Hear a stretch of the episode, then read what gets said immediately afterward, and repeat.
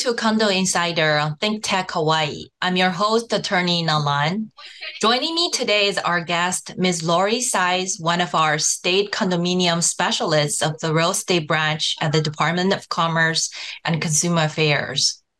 Today, we're going to talk about the role and duties of the real estate branch's condominium section, as well as how it can help condominium associations and unit owners and board directors, and how to access its available resources.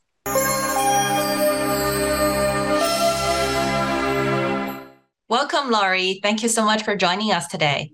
Thank you, Na. So, um, can you help us, uh, you know, tell us a little bit more about, you know, your affiliated organization? What is the role and duties of the DCCA real estate branch's condominium section? Sure. So the condominium section handles the registration of condominium projects and also the registration of condo associations, as well as managing agents and condo hotel operators. And we also provide education to the condominium community. Uh, as you know, condominium associations are set up by law to operate as self governing entities with minimal government intervention. So the specialists, the condo specialists provide information and referral services to owners, to the board members, uh, managing agents about the Hawaii condominium law and other condominium related issues. And our efforts, um, well, the efforts of the branch are governed by the Condominium Education Trust Fund. Uh, what is the real estate branch's relationship with the real estate commission? Because that's a very common, you know, I mean, authority within the condo industry everybody knows about. Right. So basically, the branch assists the commission with its responsibilities and data. We do the day to day work of the commission. That's the relationship. So a lot of times they kind of interchange, you know, real estate branch and real estate commission. Yeah. So if I uh, understand correct, it's like a corporation where the real estate commission is like the board of directors, but you guys are almost like on the executive branch, like all the officers of the day-to-day operation responsibilities then. Exactly, because the commission meets once a month. Um, and yeah, we we we're here every day, Monday through Friday, and we're actually yes, exactly what you said. We're carrying out the day-to-day duties. I see. So are the real estate commission's role and duties exactly the same as the real estate branch then? Well, I mean, the, the commission is responsible on the real estate side. They're responsible for the licensure, education, and discipline of the real estate licensees. And they also register and certify the, the pre licensing schools and the continuing education providers. Mm-hmm. Uh, on the condominium side, again, you know, what I mentioned the registration of the projects, the associations, and the managing agents and the hotel operators. And then again, um, they're responsible for administering the Condominium Education Trust Fund. So, yeah, I mean, it's basically the same. I see. So, uh, getting to your job title, because we all know there are four actually condominium specialists for state Hawaii, and uh, can you help us understand better as to you know do we contact for a few for the same kind of function, or you guys are actually respectively in charge of different areas? Okay, yeah. So, I mean, again, our role is one of education. Um, you know, our mandate is to provide education to the condominium community.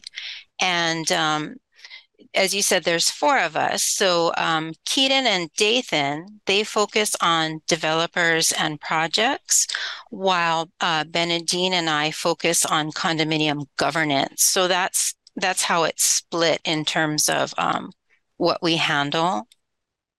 Great, thank you. So now we know who to email and who to call. I hope that will increase your workload though. okay. Well, that's what we're here for. Thank you. So, um, pertaining to condominium associations, boards, and unit owners, what are the typical matters the real estate branch's condominium section can help with? Well, again, I mean, we're we're here to answer questions about the condo law and related issues.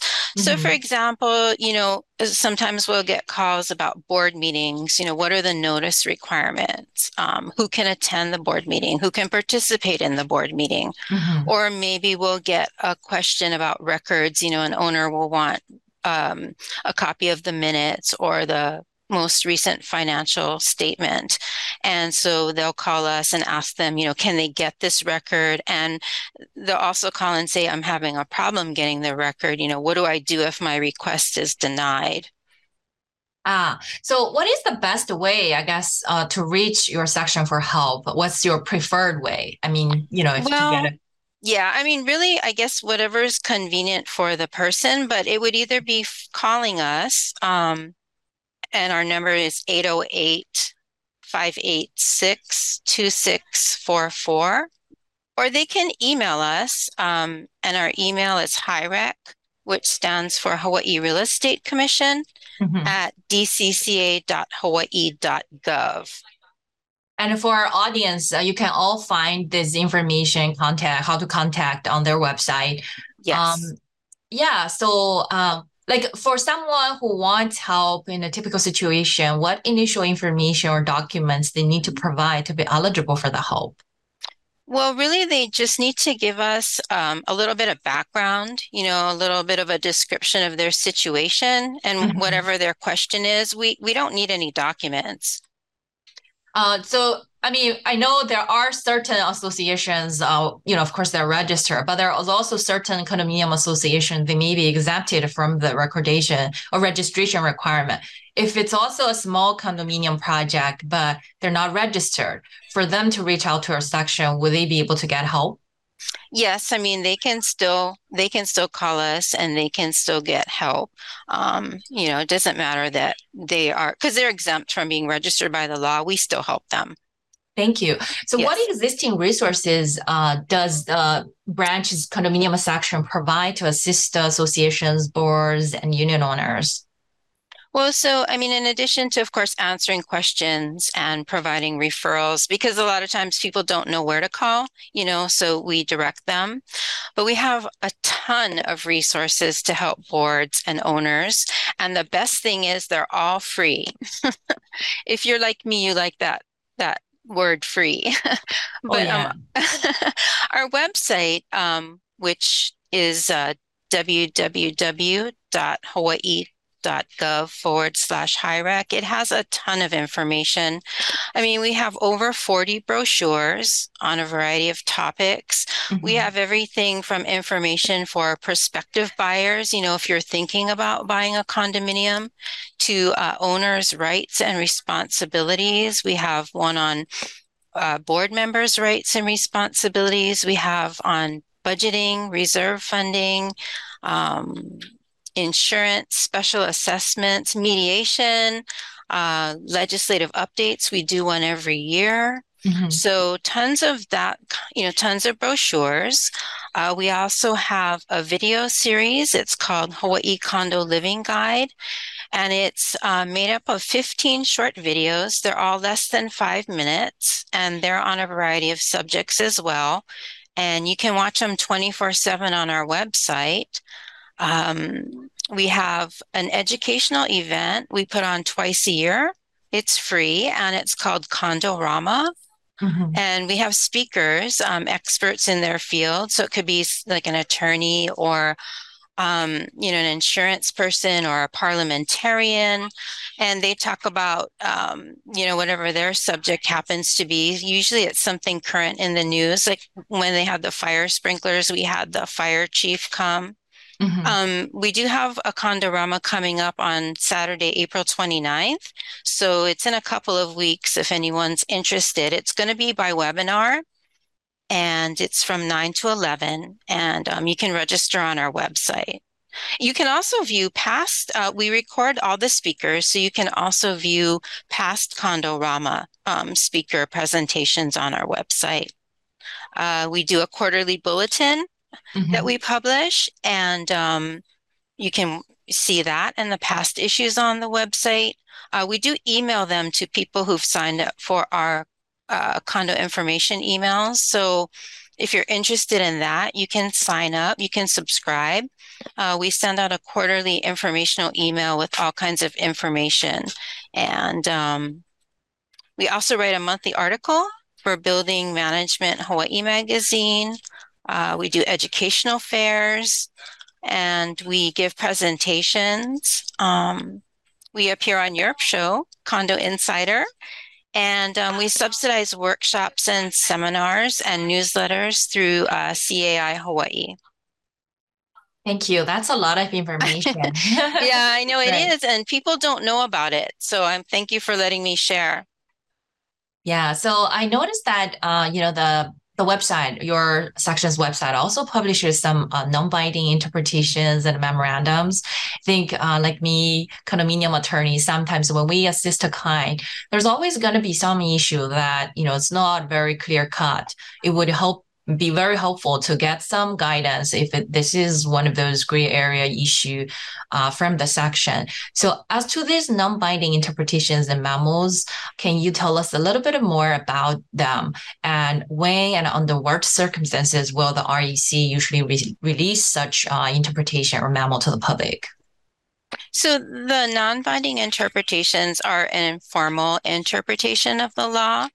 And um, the purpose is to provide an informal, uh, speedy, and inexpensive resolution of inquiries uh, where no formal ruling is desired. Mm-hmm. And so they're issued when someone requests one. If someone requests from the Real Estate Commission an informal interpretation of the law or the rules, that's when um, one would be generated. And mm-hmm. these uh, these uh, non-binding interpretations are recorded in the real estate commission meeting minutes and they are posted on our website so that's how people can you know view them or find out about them uh, so typically, like a, uh, for a case like that, uh, uh, from the request time period till you know when uh when the the interpretation's out, what w- would be the processing time frame? That I don't know. Um, it appears, you know, I've seen some from previous years only, not like so, you know, not updated recently. Is it because nobody ever requested, or uh, you know, what's the status? Uh, it will will be updated if someone did request, or how does you know? Can you tell us a little bit more about that? Right. So because the interpretations are driven by, you know, outside parties requesting this information or guidance or mm-hmm. clarification, mm-hmm. um, if nobody requests anything, then you know we might we, we're not going to put anything out. So obviously, some years would have uh, more requests and some would have less. So that's why um, you know that's why the numbers vary. Mm. Um, and I'm not sure. Did you ask me about updates? Yeah, so you let's did. see okay. if, if someone did send in, so it will somebody on the you know website maintenance side will definitely post new ones there. It's not because it just stopped or there's lack of funding for that. Right, work, right, right. And I guess until the law changes or the commission receives another request to review a prior interpretation, mm-hmm. um, the previous decisions would stand. Ah, I see. And yeah, we don't generally update them outside of a law change or a request to review a prior decision. Okay. So that means whatever is posted on the website now, it should still be good with the current law, right? Because if the law it, changed, you guys would have updated already or take it off. It should. I think the only um, caveat might be if there's something regarding 514A, mm-hmm. um, because as you know, that um, that chapter was um, repealed. I mean, it doesn't exist anymore. Right. Um, so perhaps if there's something still lingering, then you know that may not apply. Got it. Um, so um, I guess it's also a good opportunity for us to clear some common misconceptions. You know, can you give us some examples of situations where your section constantly receives such inquiries or requests, but it's actually that won't be something that you guys would be able to help? Well, I mean, I think common misconceptions are that the the branch or the commission takes complaints. We don't. Um, also, we provide legal advice. We don't. Um, people, owners sometimes want, you know, they tell us the board is not complying and with the law, and they want us to let the board know um, and to make the board comply. Uh, we don't do that. We we don't. We're not an uh, um, an advocate for the owner. We don't enforce um, you know, we don't go down and make someone do something. So I think the common misconception that we're going to directly intervene and force a board or owner to do something. Mm-hmm. Um, you know, I mean, we receive all kinds of inquiries. Usually, I mean, it's always a problem, right? People call us when there's a problem, not when things are good. Mm-hmm. So whether it's a problem with another owner or a board member, I mean, a board not allowing owners to participate in board meetings, or maybe the board or the managing agent is not responsive to an owner. Uh, we get leak and water damage complaints. Um, we get a lot of association insurance and deductible complaints. Um, we get complaints about the ward not doing their fiduciary duty or um, you know there's conflicts alleged conflicts of interest or the board's not treating owners fairly when they enforce the house rules. Um, and you know like uh, by statute our role is education that's what we're limited to um, you know we're not here to provide legal advice so i think sometimes people don't understand that and they think we can do more than we can I see. So I guess for narrow issues like doc- association documents request, there is an avenue through the uh, RICO office, DCCA, right? The Regulated Industry Complaints Office. Right. Um, There'll be another arm of the DCCA though, not you guys. Right. So, um, you know, if there is someone that requested documents from their association and they didn't receive them, an, an owner, um, they can file a complaint with RICO, as you said.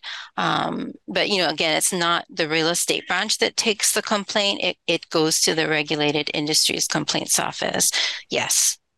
Uh, and now I think uh, we're going to cover the, I guess, the most interesting part. A lot of people are wondering about is the evaluative mediation program, and also there's also a voluntary binding arbitration program where through the condominium education trust fund there are some state subsidies for these two programs.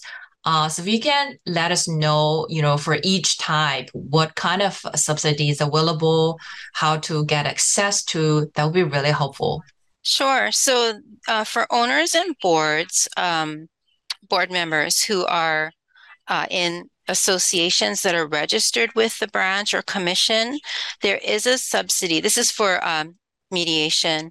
Um, there's a subsidy up to $3,000, and that's after each party pays the initial fee to the mediator. Mm-hmm. Um, and then as far as um, for the bind, uh, I'm sorry, as far as for the um, binding arbitration voluntary binding. So again, it's for owners and board members of associations that are registered with the branch. And this subsidy is up to $6,000 mm-hmm. uh, after each party pays a fee of 175 to the arbitrator. The caveat here is the subsidy is only available after the parties have first attempted to resolve it through evaluative mediation. So they can't just go straight to voluntary binding. It, you know, they have to go mm-hmm. through the evaluative mediation first. I see. And uh, that is just per case, right? Like, let's say, you know, unfortunately, let's say one association's hit with maybe a couple of these disputes. Is there any cap on a certain association or no, that's really not how it works? Uh, my understanding is that it doesn't matter. Um, mm-hmm. It's not like there's a cap per association. It's um, per, you know, mediation or per voluntary arbitration. I see. So based on the data from uh, these two programs since establishment, how many cases utilized, uh, you know, this uh, program in recent years? If you have the data available. Yeah, well, for the um, for the mediation, evaluative mediation, so we have from 2018 to 2022, uh, there were 202 evaluative mediations conducted. Mm-hmm. So it started out like in 2018, they had 29, and then by 2022, it had increased to 53. So um, it looks like, you know, uh, it's kind of gained some momentum in the last couple years. Mm-hmm. And then with the voluntary binding, this is not utilized as much as uh, mediation. We've only have a handful, and um, I, I don't have the exact number, but it's only a handful. I see. Um, how effective uh, are you know these programs in resolving condominium disputes? Well, I mean, the professional consensus is that being exposed to the process and having a neutral mediator or a neutral arbitrator, um, you know, analyze your case and and give the parties an objective look at the situation, mm-hmm. um, you know, which they didn't have before, um, or they wouldn't have if they didn't go to mediation. Um, you know that that's beneficial.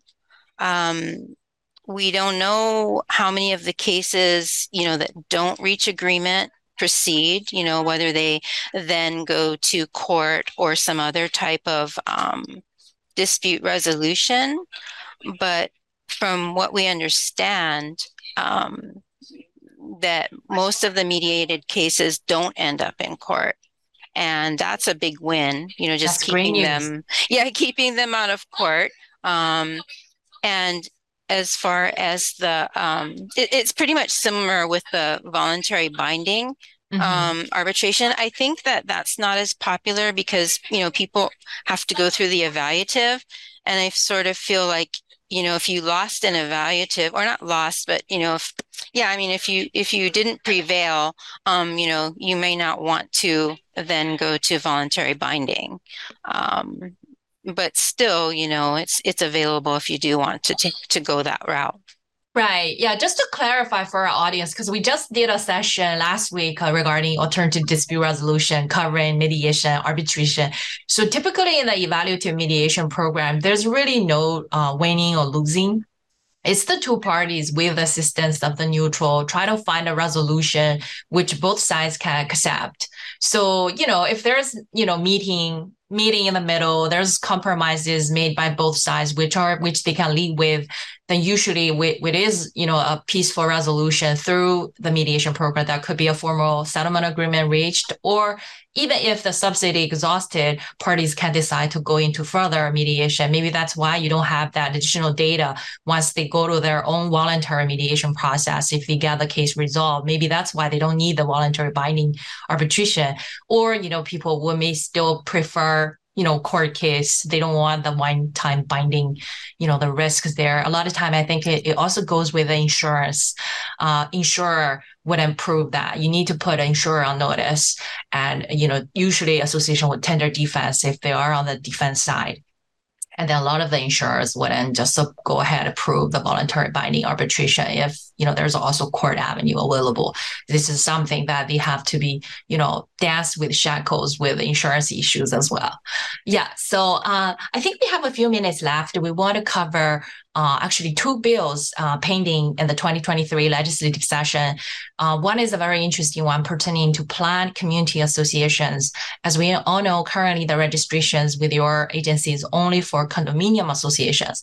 But HB 1509, actually the bill, if becomes law, it would uh, you know, establish um, an oversight task force try to uh, basically evaluate, uh, determine the feasibility of extending this registration obligation and a counterpart rights available to condominium associations now for planned community association members.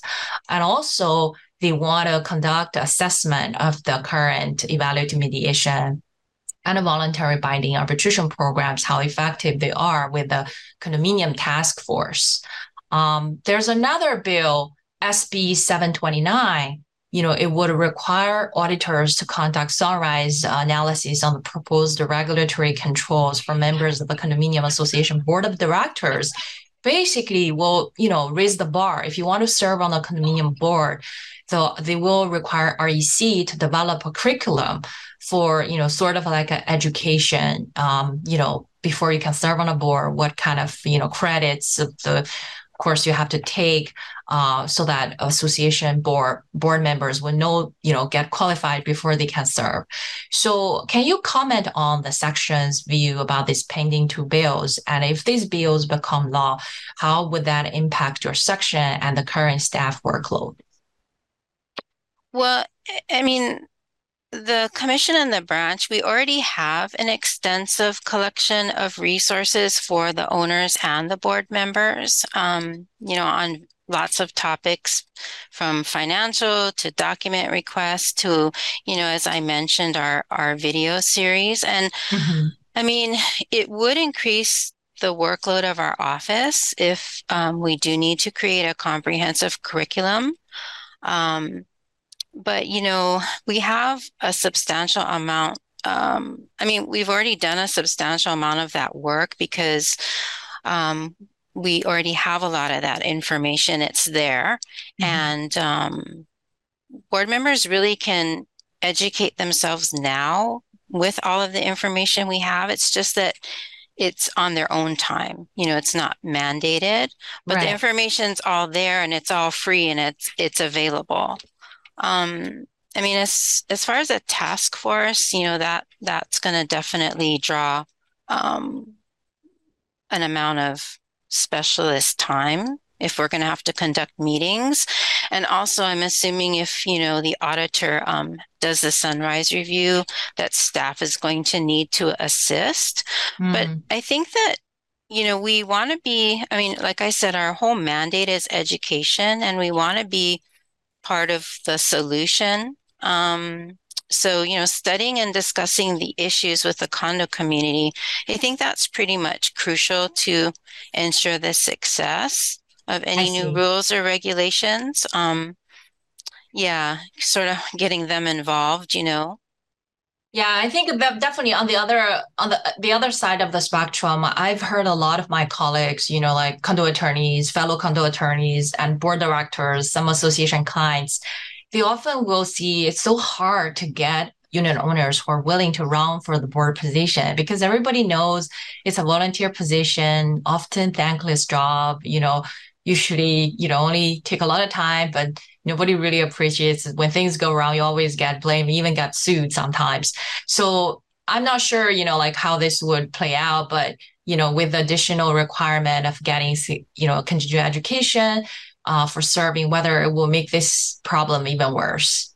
Uh, but you know, just a thought there, my two cents. I tend to agree with you. I tend to think that it's there's sort of some apathy in condo associations and oftentimes it's hard to find people to run for the board mm-hmm. and i mm-hmm. think having these additional requirements might make that worse yeah, I like your, you know, earlier statement about, you know, these we make these uh, resources available so board directors can learn on their own pace. You know, even if you just require someone take that course, pass it, it doesn't necessarily mean, you know, really the they get it right? Because you know we've all know how that works even for right. similar thing for realtors continuing education not like after you took a course then you will be perfectly doing your job you know? It's really depends on whether you are the responsible one you know? That's why i think the whole election system makes sense. If you're not doing a good job next year you won't get reelected right? So I agree. Thank you so much. Uh, I think our time is uh, is up. Uh, I really appreciate Lorie taking the time, spending with us, uh, you know, sharing all this useful information. Thank you so much, and thank you so much for your work as our state condominium education specialist. Thank you very much.